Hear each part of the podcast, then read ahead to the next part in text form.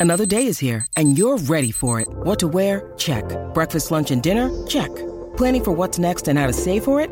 That's where Bank of America can help. For your financial to-dos, Bank of America has experts ready to help get you closer to your goals. Get started at one of our local financial centers or 24-7 in our mobile banking app. Find a location near you at bankofamerica.com slash talk to us. What would you like the power to do?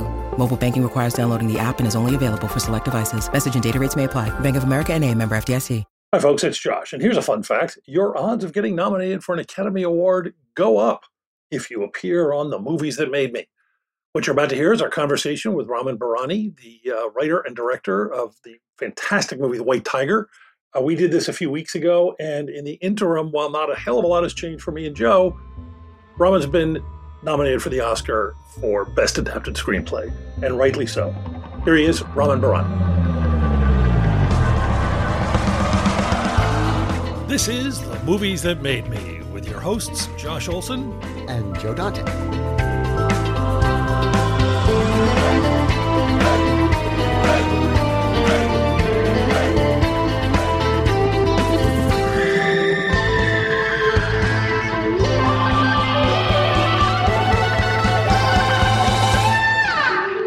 Uh, we are here with uh, Ramin Bahrani, the writer and producer and director of um, one one of uh, I think Joe's too uh, one of my favorite movies this year, The White Tiger. Um, I, I, think it's safe to say I reasonable I would have first uh, kind of noticed your work with um, uh, Man Push Cart and oh um, and then obviously into uh, um, Chop Shop. The Chop Shop, Chop yes, Shop. of course. Which, by the way, I'm so um, I wanted to go back to Chop Shop because I haven't seen it in a long time, and then I just saw that it's coming out on Criterion in a couple weeks.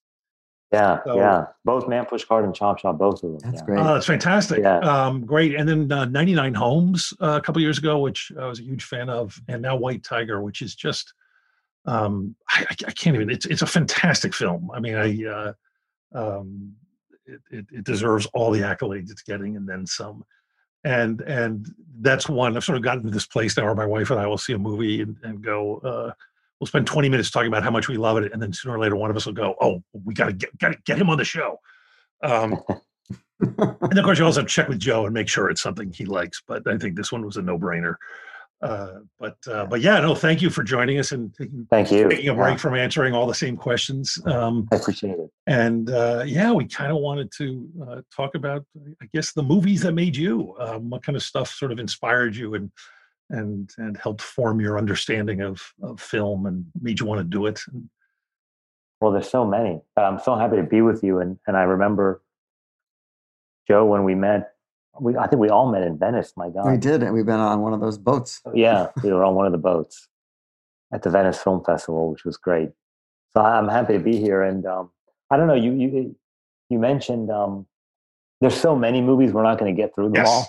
But, no, no, it's it, it's it's very difficult to to uh, people don't people think it's just so easy to just well I'll just throw together a yeah. bunch of titles. But that doesn't work if you really. No, I, I, I, we can be freewheeling. I think. Yes. You I don't know. You, you, said man push cart, so just because you mentioned it, uh-huh. I remember um, that was my first film. I remember looking at a lot of Hou Hsiao-hsien films, the great Taiwanese director, like Boys from Feng Kuei, um, or or A Time to Live, A Time to Die. Mm. Um, I was just so taken by his cinema I remember it was very hard to find the movies. You had to like get a VHS tape from somewhere or order a DVD from another region that would take months. That I mean, this was back in 2002, three. Right. So it was hard to find things. And then I would watch them on my tube television. And Hou Hsiao-hsien films are a lot of wide shots. The characters are tiny in the frame. So it was like watching these minuscule things in the frame moving around. But I was just so taken by them. And um, his films had some direct impact on on Man Push Cart, as did um, Killing of a Chinese Bookie. Oh wow! Um, Cassavetes in general has had an impact. His not only his films but his spirit. Mm-hmm. The idea of just making movies mm-hmm. and not asking for permission and just gathering your friends and doing it. But Killing of a Chinese Bookie, it was a night. It's a, basically it's a nighttime movie, and that Man Push Cart is a nighttime movie. And we looked a lot at how he shot things at night. and also I think it's also an existential movie like Man Push Cart, where a man is trapped. He often seems to be doing making dumb decisions, making his life worse. And Man Push Cart had things like that where the character seems unable to get out of his own way of getting ahead. Um, so that was important. And then um, one of my favorite films, Bicycle Thieves, mm-hmm. of course, has a huge impact on Man Push Sure, Cart. yeah.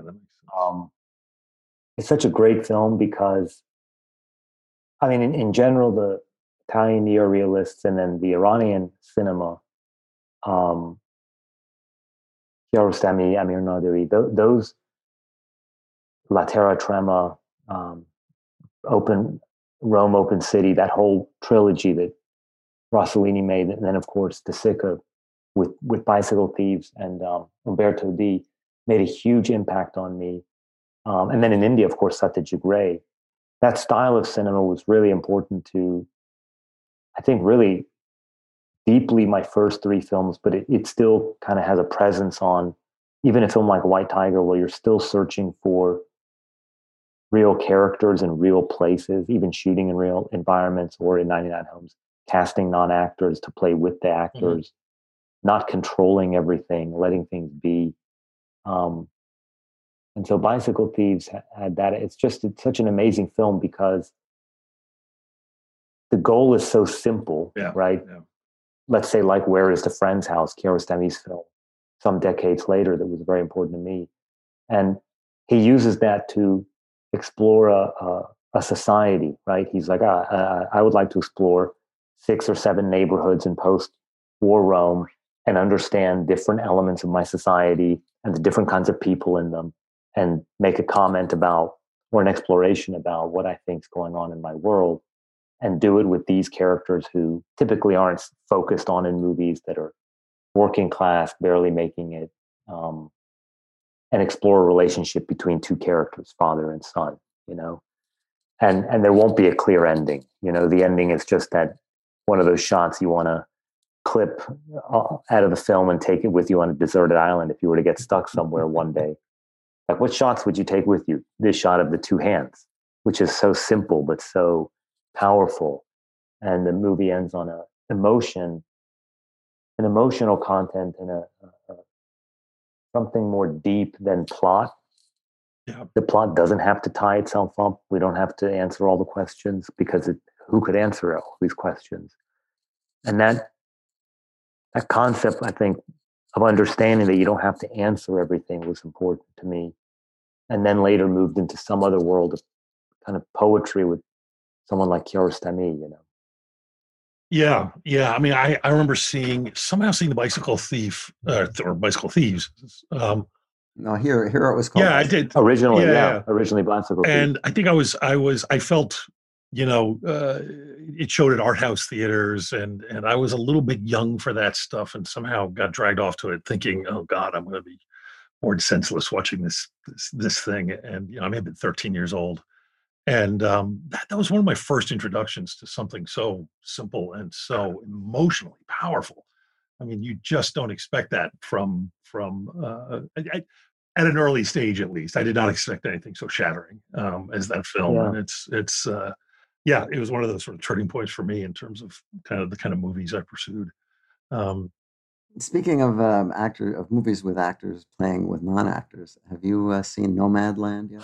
I haven't had a chance to see it yet. No. It's it's what's fascinating about it is that the non-actors in the movie who are as good as as good as the real actors and better than some other actors um, are so they've been cast for themselves yeah, for who they sure. are, you know, and and they have long monologues which may or may not have been scripted, but don't sound scripted. They sound like they're just talking about their lives, uh, and it's it's it's incredibly yeah. effective.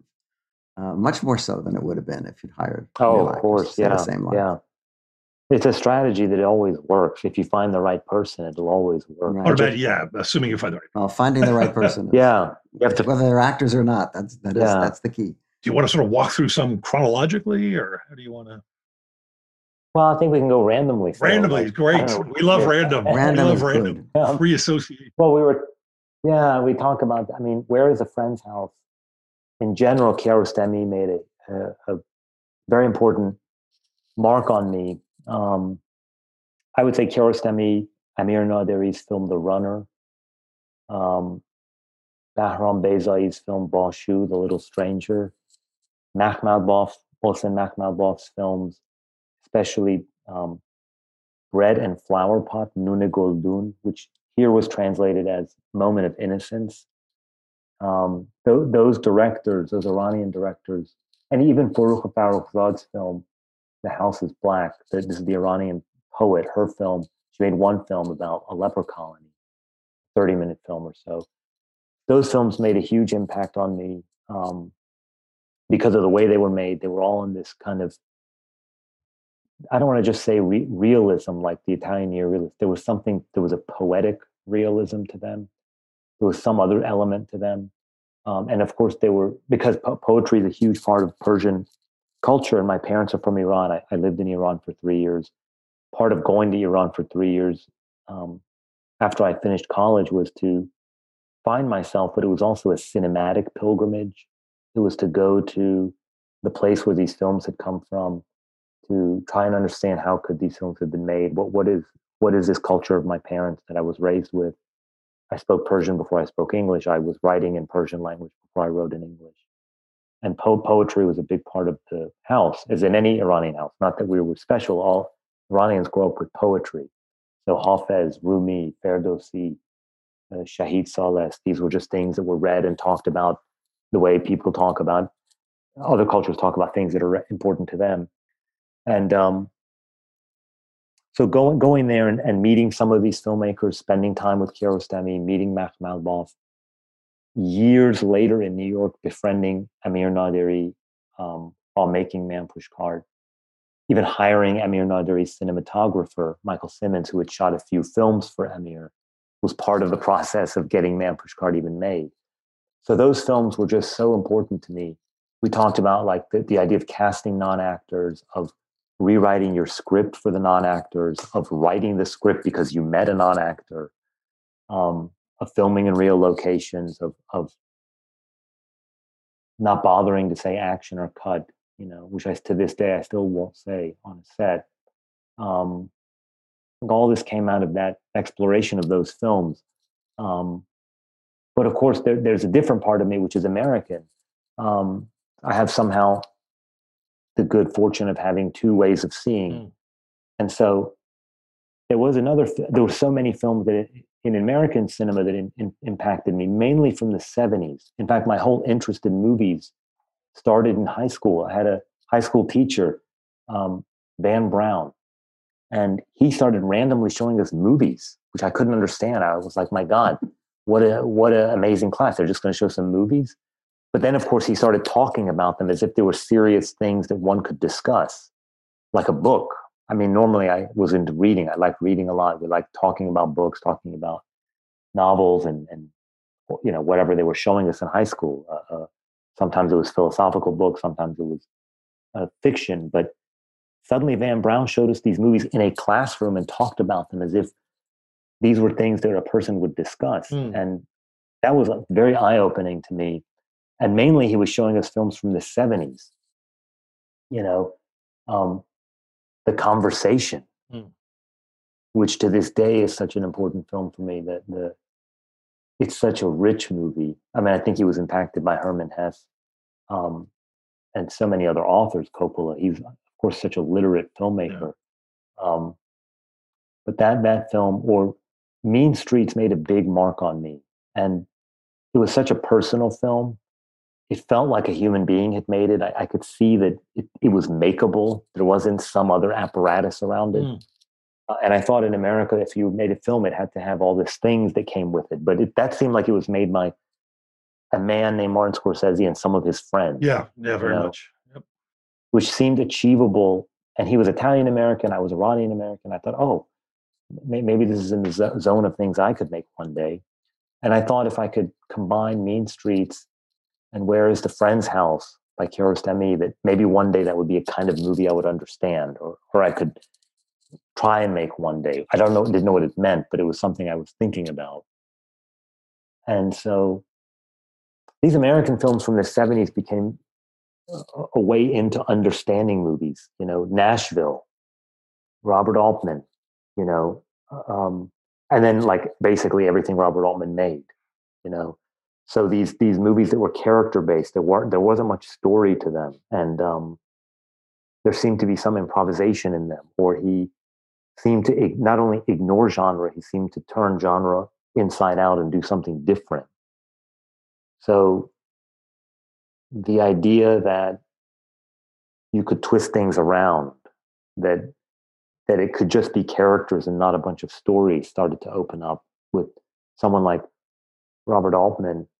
Um, and, and then I got kind of got hooked, and that's when you just, you know, got your parents to drive, or got my parents to drive me to Video Village on Robin Hood Road, you know, and um, I think red was VHS and blue was beta. We had VHS, so we would go for, for the red tab. It was a circular tab that you would pull off of a hook. Right. And it had a number written on it, and you would I'd go because it, it, was a yes, box. they would have it back. Yeah, yeah, yeah, yeah. yeah you're, you're, you're, you know what I mean, yeah. but you're younger. You have younger. Have you're younger. No idea. and no clue what we're talking about. There was a VHS box. It was empty because no, you didn't want someone to steal the tape and you could read about the movie and look at the covers and be interested in them. And then, so then I just went and rented all the movies from the 70s. Then I went and rented the um, classic Hollywood section, which wasn't big because most of the movies were popular. Right, when it started. Uh, modern films. Yeah. yeah, and I had no interest in any of those. And I didn't have much interest in action. I didn't have interest in science fiction much. So I mainly looked at 70s movies. Then I went to the classic Hollywood section. And then there was foreign films. That was what was left. So I went to those. And that's when I started to learn about foreign film. And you exhaust that pretty quickly at Video Village. So then you had to go to the public library and just rent everything they had, which was great because it was also free. And so that's when I came to understand about more than Amer- American 70s and Iranian cinema. Then I came to understand about all these other kinds of movies, mm. you know. Um, that was where I, as a teenager, came across Aguirre, The Wrath of God. Oh, yeah. And started to, you know, really fall in love with Werner Herzog as a filmmaker and as a person, you know, as an intellect, as a poet, as a thinker, you know. Um, so Aguirre, The Wrath of God was unlike anything I had ever seen. And it was some mix between, I was like, my God, someone made a period movie handheld. Yeah, yeah. you know? and and then the next shot would be this tableau. And and I could see the costumes look like they had come out of the local theater shop.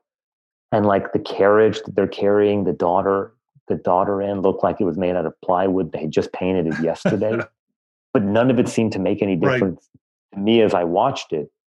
All it said to me was, this is achievable. Mm-hmm. I could make this movie. Not, not that I could make something this great. Yeah, no, no, absolutely. I know what that, Yeah.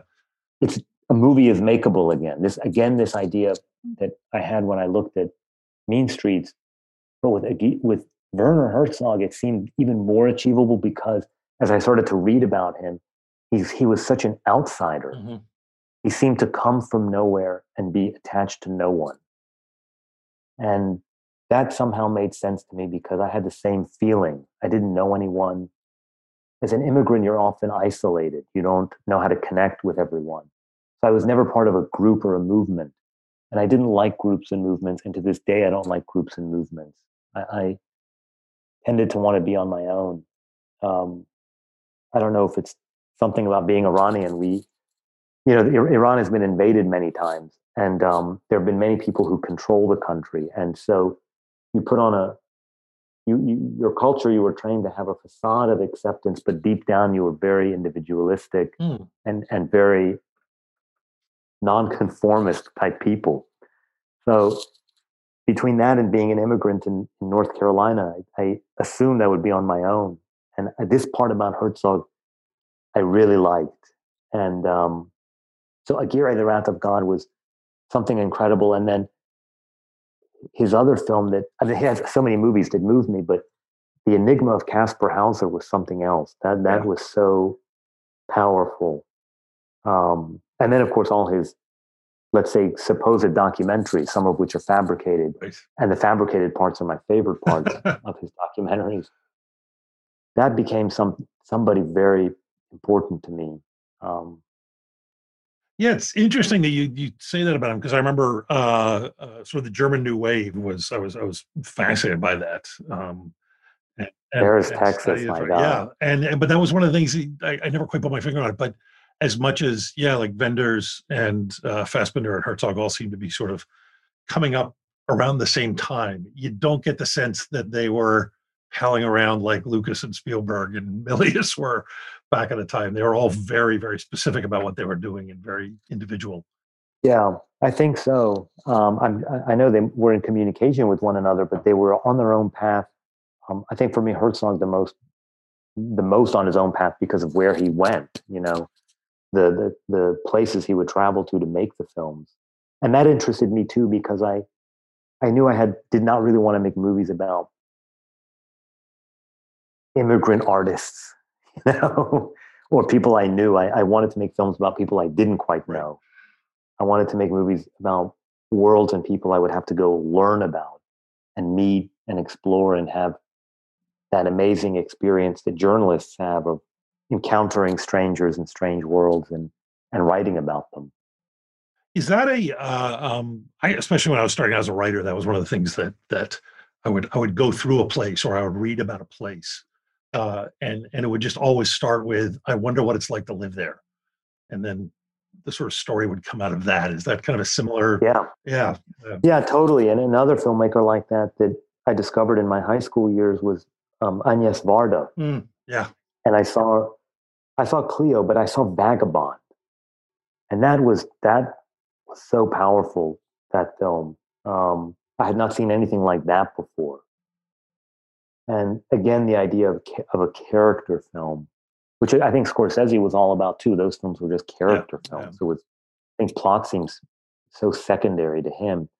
And it seemed the same in Varda, in both Cleo and Vagabond, but Vagabond especially I found so powerful. And, and she, of course, has that in her documentaries too, where she will travel to a place and then that place and the people in that place will uh, be in the movie and will inform the movie and the storytelling and um, her films became very important to me. And again, like like Herzog, they seemed makeable, and she seemed totally on her own and independent.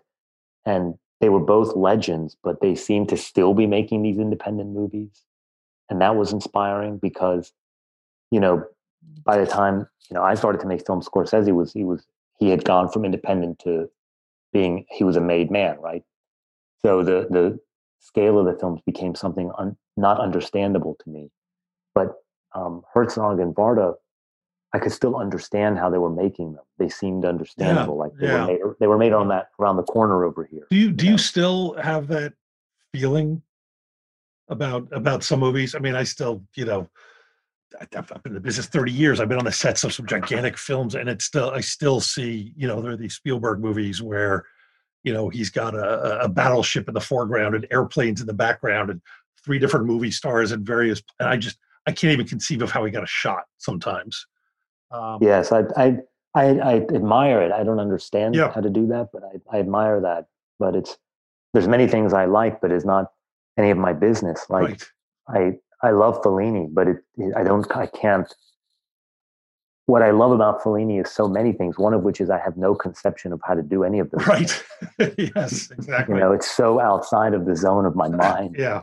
That it, it, makes me more interested in it. Yeah. But again, I'm not saying I could make anything like Werner Herzog or Agnes Varda or Kiarostami, but I understand that it could be made. It's a camera, it's people, it's a location, and it's some vision, whatever your vision is. Yeah. You know.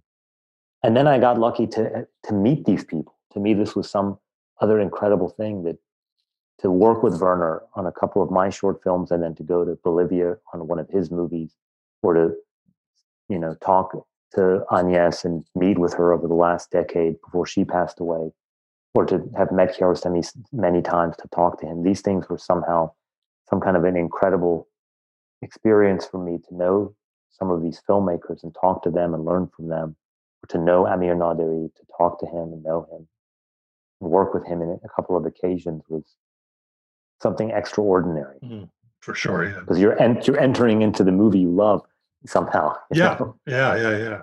Um, Well, it's inspiring. I mean, to to to meet people that you've admired, yeah. whose work you admire, and to get them know them well enough to get, get to either work with them or talk to them or you know have get get advice from them or or get input from them is it's it's a it's a real it's amazing i mean i was able to show you know werner a, a, a cut of white tiger i was not able to show agnes because she pa- had passed but we had talked about the film many times um, because she was so fascinated that i was going to go to india or that i was able to show amir naderi the film or that you know to just to, to have these people it's and then you try to to do the same thing. I, I, I just produced a film that was in Sundance called Luzzu.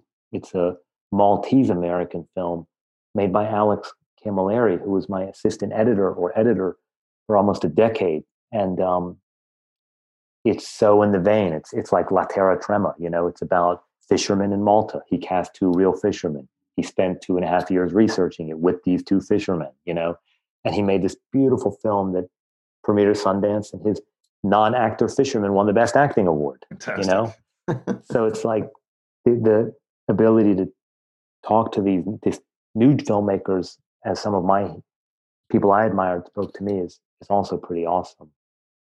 That makes. Have you? um not to not to drag us down another different alley, but uh the British film from I think it's 2019, Bait.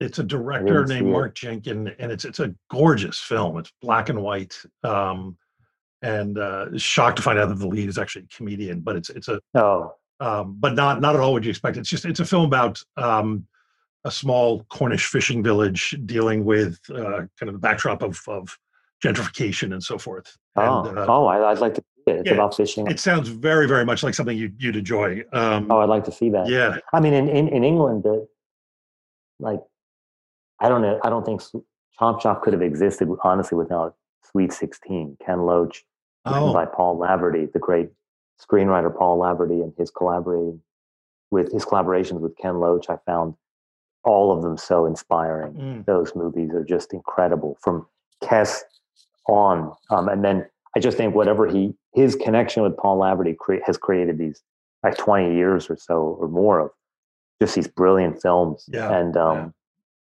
so on the one hand, that in England he was so inspiring, and then Mike Leigh, that's mm just incredible. My God, the you know, those were those movies you would have to go to um, because you want to watch these things from British television, like early Mike Leigh or early Alan Clarke, and you would have oh, to go to Kim's Video. Right. Yes. When it existed, and you would get, they would have pirated versions of these movies, but there was it was fine because how else could we see them? I think that's the first place I rented Abigail's Party. yeah, with kids. Yeah, exactly. A trip to yeah. New York. Yeah. Yeah. Or, or, or, or, Meantime. Yes. Yeah. You know, um, and that was the place you could get these things. Um, so those guys were really so interesting. Contemporary, I think Andrea Arnold's really doing some power, really powerful films. Um, but in terms of influences, that those two in England were uh, Fish Tank, right? Yeah, yeah. yeah that, oh. That's that's now getting into like you're just admiring it as you're someone that we're we're in the same time zone almost. But yeah, but she that's an amazing. She's really good. Yeah, that was an that was an awesome film. Do you, do you um, find do you like to Mike Leigh Because I was thinking about you know what you said about not being able to conceive of how some things are made. Um, I think the funny thing for me about Mike Leigh is you see one of the movies and you kind of have that reaction, like that's within the range of something I could and then you hear how he does it.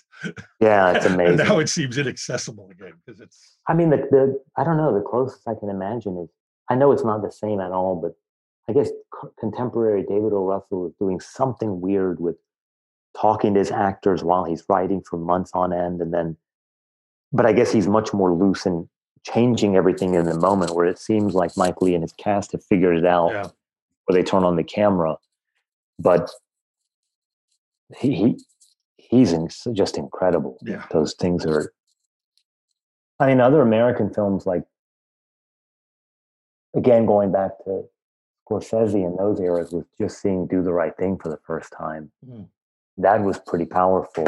Um, you just had, had not seen anything like that, you know. Um, it's still powerful. Yeah, it's still really it's that and Malcolm X are really incredible. Um, those two films are really incredible. Um, speaking of which, I, I can't believe it. I just saw this week a movie I had never seen. I don't know how I didn't have never seen it. Nothing but a man. Oh, oh, wow, oh, wow. yeah. It's been it's been close to hard to find, but yeah. YouTube. I watched it on YouTube. Oh. I don't know where else to find it, so I watched it on YouTube. It's so good. Yeah. It's an incredible, it's incredible. And it's incredible it's been made by white people, but it's so it God, it should be one of the best American films about black American life that I've ever seen. Yeah, it's it's phenomenal. I, I think I found a DVD of it years and years ago after hearing about and it. And then it, Robert Young and Irwin Young, and Irwin Young had helped me so much at Duart to get my first film, Man Push Cart, finished. And then again, he helped me on Goodbye Solo, my third film. I didn't have money really to finish either film, and Irwin Young really went way. But he never mentioned this. He never mentioned nothing but a. No, he always talked about his brother, but the movies his brother had directed. And in this case, Robert Young was just one of the he was one of the two writers I, I saw in Nothing But a Man, but he wasn't the director. He never mentioned it to me. But it's an incredible movie. Yeah, a great performance by Ivan Dixon, who yeah, wish had done yeah. more. Um, who also directed. Oh, really? He did a. Um, it's an amazing film, and I I, I keep meaning to sort of dig more into it because the but it was in the uh, early '70s. It's called The Spook Who Sat by the Door, based on a book, and it's about a um, the CIA's decision to allow uh, black agents into training. And this one guy goes into training, learns everything he can, and then he leaves and he becomes a, a revolutionary and wages war on, on America with, a, with an army. And um, uh, he was lying to the studio about the movie he was making apparently he would send them dailies of sort of other things and and it's a very it's a very raw film very choppy a lot of it was shot like on seeming like sets for sitcoms or something. But mm. it's a really, really fascinating film. Really, really. Wow. What is the name again? Uh, the Spook. Spook Who Sat by the Door. There's a there's a commentary by Bill Duke on it on our on our oh, Trailers from Hell website. Yes. He, where he talks about it. Wow yeah, it's it's well worth seeing. I mean, it's it's got sort of some some uh, exploitation um, uh, edges to it, but um, it's it's incredible. But yeah, nothing but a man is is great. He didn't. I mean, outside of uh, I want to say McHale's Navy, um, Hogan's Heroes. Joe, did Ivan Dixon do a lot? I feel like he didn't. Career. Oh, he, he he was he was a, a, a utilitarian actor, but uh, he didn't get a lot of chances. Yeah, yeah. shame. Yeah. a shame. When you need mealtime inspiration, it's worth shopping Kroger, where you'll find over 30,000 mouthwatering choices that excite your inner foodie. And no matter what tasty choice you make, you'll enjoy our everyday low prices, plus extra ways to save, like digital coupons worth over $600 each week. You can also save up to $1 off per gallon at the pump with fuel points. More savings and more inspiring flavors make shopping Kroger worth it every time. Kroger, fresh for everyone. Fuel restrictions apply. We didn't talk about Decalogue. Oh no. Yeah, that. All, all ten of them. Oh yeah, all ten of them. We will. We will talk. No, we will not talk about all ten, but but Decalogue. I think I saw Red, White, and Blue first because I think it was coming out at that time when I was a student, and then I went back and saw Decalogue and um, the Double Life of Veronique I saw some of the other ones later, but the, the Decalogue, that that was just mind boggling. I remember as a student, uh, I studied film theory at Columbia, but I had a couple screenwriting classes, and I remember I kept trying to. Everything I did had to be a trilogy based on a theme, you know, and it had to be. And of course, the screenwriting instructors were always like, "There's no plot here. What is this?" And I was like, "Yes, but Kieslowski," you know. Um, and still he's so powerful. I, I, I did look a lot at Decalogue One. I, Decalogue One, I think, is is really extraordinary. We should we should explain to viewers who are not familiar with Decalogue oh. that it's not just it's not just one movie. Yes, yes, series. Yeah, Decalogue is is is 10 one-hour films that Kieslowski made for Polish television. Each one is somehow inspired by one of the Ten Commandments loosely inspired, but they're right. contemporary yeah. stories set in one communist housing block. And all the characters live in that housing complex. And occasionally, not in every episode, not in every episode of the 10 films, 10 one hour films, occasionally characters pass by one another in the background or hold a door for someone. And if and three of the films, I believe, were made into longer feature films um, that were not an hour, but about an hour and a half, I believe, including a short film about love and a short film about murder or about killing. And that's five, Decalogue five. And we, we looked at that for White Tiger um, and one both because of the lens, the choice of lenses, where the camera is in relationship to the actor, and then the landscape and the psychological power of the lenses. And five, um, around the murder, I thought were really, and, and, and the psychological state, I thought could be really helpful for the back half of Tiger, where the character is starting to lose it a little bit. Um, but his films, the humanity in them, the the let's say the idea of trying to film things that can't be filmed, you know, the spirit world or the the metaphysical world that surrounds us, the shadow world around us. That that was powerful to see. Did, you see those? Because um, I know they screened occasionally, sort of back in the day. Um, did you see them in a theater, or were those another like foreign foreign no, videos you were tracking down? Yeah, yeah, I remember initially yep. initially VHS. Yeah, yeah, yeah. But you could see things in the theater. You could go down to at that time Theater 80, which is now a theater again, but it had turned into a cinema. They had good double bills. And then there was still at that time there was the Film Forum and there was the Thalia, I believe, and yeah. Symphony Space. Symphony Space, I remember. Um, actually, the white the author of the White Tiger, Arvind Adiga, and I went to see Wings of Desire mm-hmm. on the mm-hmm. big screen, and we're just that was incredible experience. The the Wenders film. I mean, Paris, Texas, and and Wings of Desire. Those were big, big impacts. Um, yeah. Have you and Oliver Stone too? That he he made an impact on me as well. Really? Um, with I, am guessing the earlier. Yeah, I, I the hand. the hand. The hand. no, but the the uh, he's a great director. You know, he, he people think about him because of his politics, but actually he is a great director. Yeah, yeah. And I think along with Scorsese, he's the best director editor mm-hmm. of his generation. Those two know how to edit better than anyone. Maybe Spike Lee as well. Um, but I remember coming out of the theater at Hanes Mall, the Hanes Mall Theater in Winston-Salem after watching JFK and being totally overwhelmed. Yeah.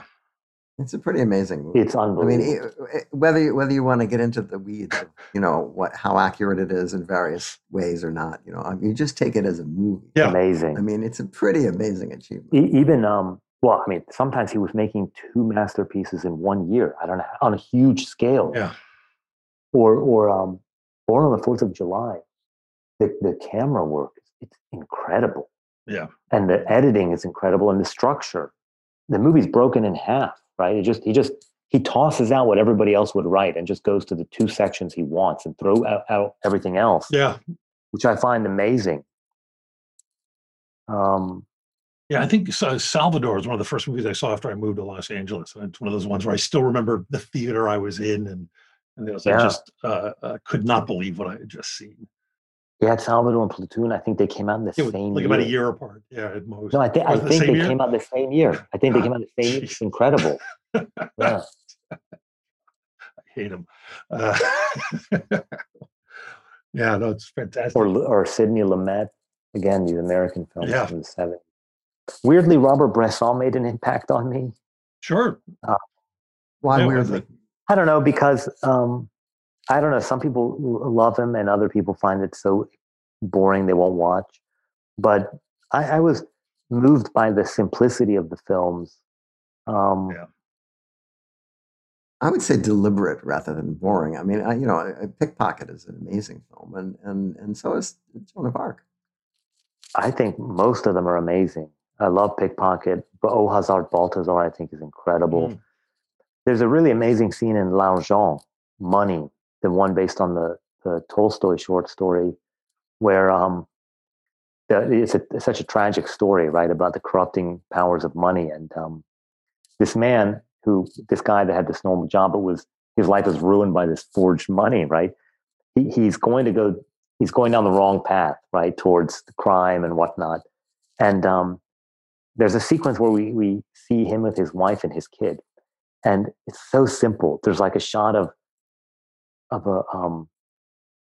There's a shot of like him putting his cup of coffee down at the breakfast table. So we understand family breakfast in like one boring shot. And then we see like a kid, and then the kid's crying, of course. And then like he's gonna leave. And the wife goes to the door and he walks down the stairs. He's already half gone. And the wife has one line of dialogue, and he has one line of dialogue, and he leaves. And in this like four or five shots and one line of dialogue, we understood marital strife over what he's up to. And it was so simply done. Yeah. And it was like a, you would look, you would see that scene and then you would go to your script and be like, why, why is the scene three pages? And why are they talking so much? it, it, could just be a look. Yeah. And a, and a, like, where are you going? And the, the character could just shut the door and we would understand, understand nothing left to be said. Yeah. You know? Yeah, that's that's always a that's a, a glorious and terrifying realization for a screenwriter. I find is that that uh, that moment you realize that yeah, some of your best work can be expressed in a look. You're almost yeah, not necessary. Totally, totally. Um, but I want you when you were talking about Decalogue, I, I, kept, I keep doing this. I'm sorry, but I, it reminded me of um, have you have you seen uh, Steve McQueen's Small Axe films this past year? I saw two so far, and they were really good. What I saw, yeah, because yeah. it, it, it, hadn't occurred to me before, but he's kind of doing Decalogue, isn't he? Uh, yeah, um. They were really good. Yeah, the, the I think it's episode two, the the house, the house party. Yeah, the camera movements wow. were really beautiful. I mean, the fact that there's a scene where the entire film takes place in a house party one night. But I mean, there's a scene. Have you seen them yet, Joe? Or okay. yeah, I've, I've, I haven't because there, there's a scene where you know it's a needle drop and people start dancing and they go through three entire songs and it's just people dancing yeah and it's amazing it's just um, I, I, I like the camera work it, it, he loosened up things a little bit yeah which i thought really helped yes um compared to some of the other, his other films I, I found this to be more loose and free it in a way doesn't feel anything like his other movies yeah i i, I loved them um, yeah but yeah, no, good stuff. Uh, cool. Well, what what else? What else? oh, gosh, on the waterfront. Oh yeah, that was a good film.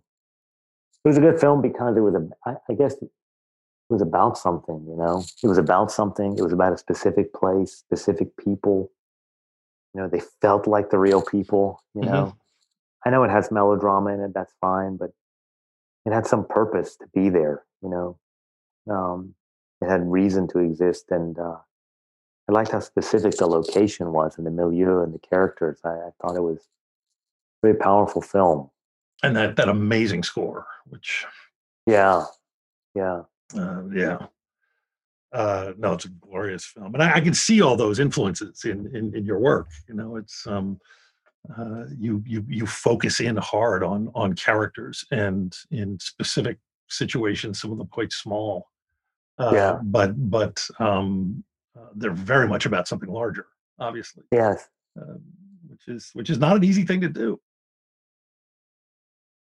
I always loved Antonioni as well. Um, his, he, along with John Ford, if you look at Antonioni, they're, they're, they each have a deep respect for landscape.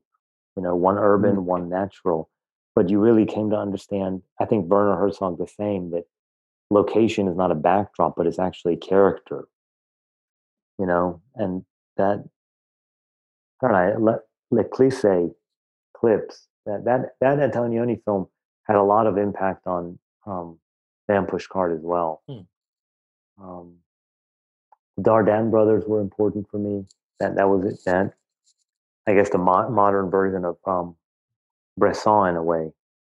That that was really helpful for a film like Chop Shop. You know, mm-hmm. that makes sense. Yeah, um, yeah.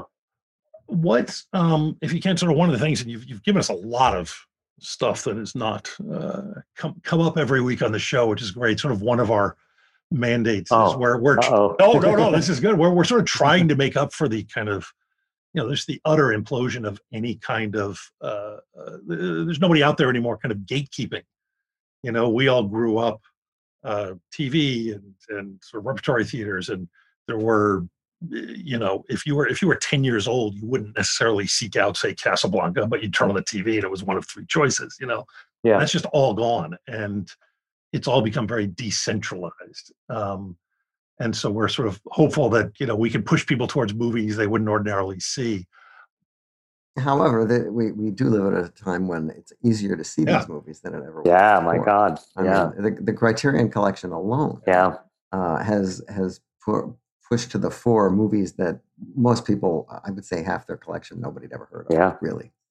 because they just didn't, they only played small art theaters or they never came to America at all. Uh, and now they're, you know, part of the conversation. And, uh, and, and, and interestingly, it's coincided with a time when people can't go to see movies on a big screen and they're trapped in their homes and they're trapped with their television screens or you know any any way that they can get outside you know influence it has to come into their houses because they can't leave uh, and so I, I I would like to think that one of the pluses of this awful pandemic is that people have had a chance to uh, discover to have the time to discover things that ordinarily they would just say well I just don't have time for that. yeah yeah I agree totally. Well, yeah, in the, in that spirit, sort of my own my own education in terms of Iranian film is is not great. I mean, I know I think a separation and White Balloon and maybe one or two others. Is there like if you were going to point somebody towards a couple of films um, coming out of Iran, Iran to um, kind of kickstart that uh, that process, what would what would some of yours? Well, Amir Naderi is the runner mm-hmm. for sure. Um, Kiarostami you know, you sh- you could see on Criterion right now the Koker trilogy. Koker is a region where he made Where is a Friend's House. It was then hit by an earthquake, uh, a very devastating earthquake and deadly one. And he returned to see if the kids from Where is a Friend's House were alive. With he went with his own son, Kiarostami. So then he made a movie called Life and Nothing Else, where it's about a, a director and his son going to see if these kids from Where is the Friend's House are alive. That's what the movie's about. And then um, Under the Olive Trees, sometimes translated to Through the Olive Trees, was the third part of this trilogy.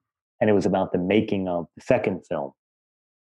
And it's just an amazing movie. All three of them are amazing. And then for Kiarostami, you could then see Close Up, which is Eh, often now in the oh. top oh. 10 films ever made. Yeah, sure. Okay. Yes. yeah. Yep. Yep. Yeah. It's an amazing film. That's also on Criterion. Yeah. Yeah. It's a, it's a great film. It's about a man who it's a really, really, it's it's it's an incredible film. For, for the people who don't, your audience doesn't know Kiarostami, I could tell you this: Godard said cinema began with D.W. Griffith and ended with Kiarostami, meaning there's nowhere else to go. He was he he thought like that was the end of the whole thing. That's funny. And um, so cl- close up is about a man, a real story about a man. A re- in real life, a man was mistaken for another very famous Iranian director named Mohsen Makhmalbaf, whose movie I mentioned earlier, A Moment of Innocence, aka Bread in the Flower Pot.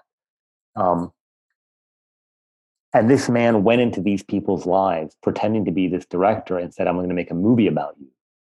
And in fact, the man loved movies, but he, he was nothing. He had no job. He was a poor man. And, but he loved movies and he loved Makhmalbaf movies. And suddenly someone thought he was Makhmalbaf. And this, then he end, they ended up finding out that it was he was an imposter, and it became a court case, and it went into the news. And then Makhmalbaf wanted to make a movie about it, and Kiarostami convinced him not to, so that he could make it himself, which is what he did. oh, that's dirty pool. yeah, yeah. And uh, he made this great movie that's part fiction, part documentary. You can't quite tell which parts are real and which parts are not. And it's a brilliant, brilliant film that that your um, audience could watch on Criterion right now. Um, I think those are a really great place. Makhmalbaf's film Bread in the Flower Pot is beautiful. He has another really uh, wonderful film called Gabbeh. I honestly, I, I, I, like the separation, but I find all these films more interesting. To me, they're more cine- cinema, mm-hmm. less theater. Although I, I like a separation, but still, I think these are more elemental to cinema language or Bahram Beyzaie's film Bashu, A Little Stranger, I thought for me made a big impact on me. But and then, as I mentioned, Forugh Farrokhzad's film, which you can probably find on YouTube, um, "The House Is Black." That's a very harsh film um, because it's about a leper colony. It's not easy, but it's powerful, powerful stuff. And but it's a narrative drama or it's a documentary. Um, docu poetry. Got it. Yes. yeah, she's one of the mo- very one of the most famous female poets in Iranian history. Hmm. Died tragically in a car crash. Way too young. God, well, well, thank you so much for um, yeah taking the time to talk to us. Yeah, it, uh, and broadening Indeed. our Um, and and uh, Ramin, I know uh, White Tiger is now on Netflix. I cannot recommend it highly enough. Um, it's it's Thank you. gorgeous. And sorry, I only knew about Chop Shop. I didn't realize Man Push Cart is also it coming on Criterion or already on. Yeah, yeah, it is. And I have three short films on Criterion that I made. All of them I made after my features. One is Plastic Bag with Werner Herzog. Oh, yeah. Oh, these are on the And then I- channel. I mean, They're on the Oh, channel. yeah. Okay. Man Push Cart and Chop Shop. I guess they'll come on the channel, but the discs will be available soon. yeah. I have three short films on the channel. Um, Plastic Bag, which is a 18 minute short um, with Werner Herzog um, as the consciousness of, of a plastic bag. It is a fiction. No, fiction Oh, but he doesn't. film. But he doesn't eat a shoe. Yeah. Or no, he doesn't eat his shoe. It, No. seems, it seems almost too easy. If you're going to make a film about a plastic bag, who else would you cast as it? Yes. Yeah. And then I have two short documentaries that are there. What, what, what are they Um, called? One is called um, Bloodkin, and one is called Lift You Up. Fantastic. And those are streaming now. Yeah. Great, Yeah. great, great. Yeah, Um, well, terrific. Well, thank you very much. We'll uh, leave you to go back to answering all the all the same and questions. good luck get it. And all the awards are going to. Yes. Oh, En- enjoy uh, that ride. I don't know about that. I know but- that's not why we do this. but I, I, I I'm so happy about the what's so weird about streaming now because White Tiger is on Netflix um, and was made for Netflix, but coming from independent movies, it's it's so wild that on one day the movie's available to 200 million people in 190 countries. yeah. It's already been seen by 30 million people in less than a month. It's incredible to It's me. amazing. Yeah, it's amazing. you get emails and messages from people in so many different parts of the world. It's kind of incredible. I like. It almost it almost makes you feel there's a point to it. I tell you, it really does. You know? It's kind of amazing. But I'm waiting for cinemas to come back. Yes. That's for sure. well, so are Very we. much. Might be a little while though. Thank you guys so much. I Great. Thanks a Thank lot. you. Take care. enjoyed it. Thanks. Wonderful. Great to see you again. You too. Bye. Bye bye.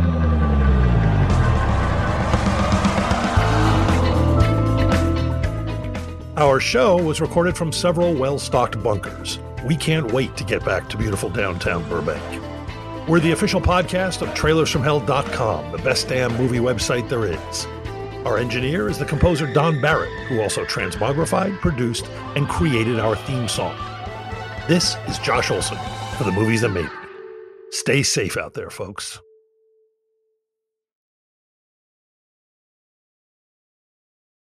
As a longtime foreign correspondent, I've worked in lots of places, but nowhere as important to the world as China. I'm Jane Perlez, former Beijing bureau chief for the New York Times. Join me on my new podcast, Face Off US versus China, where I'll take you behind the scenes in the tumultuous US China relationship. Find Face Off wherever you get your podcasts.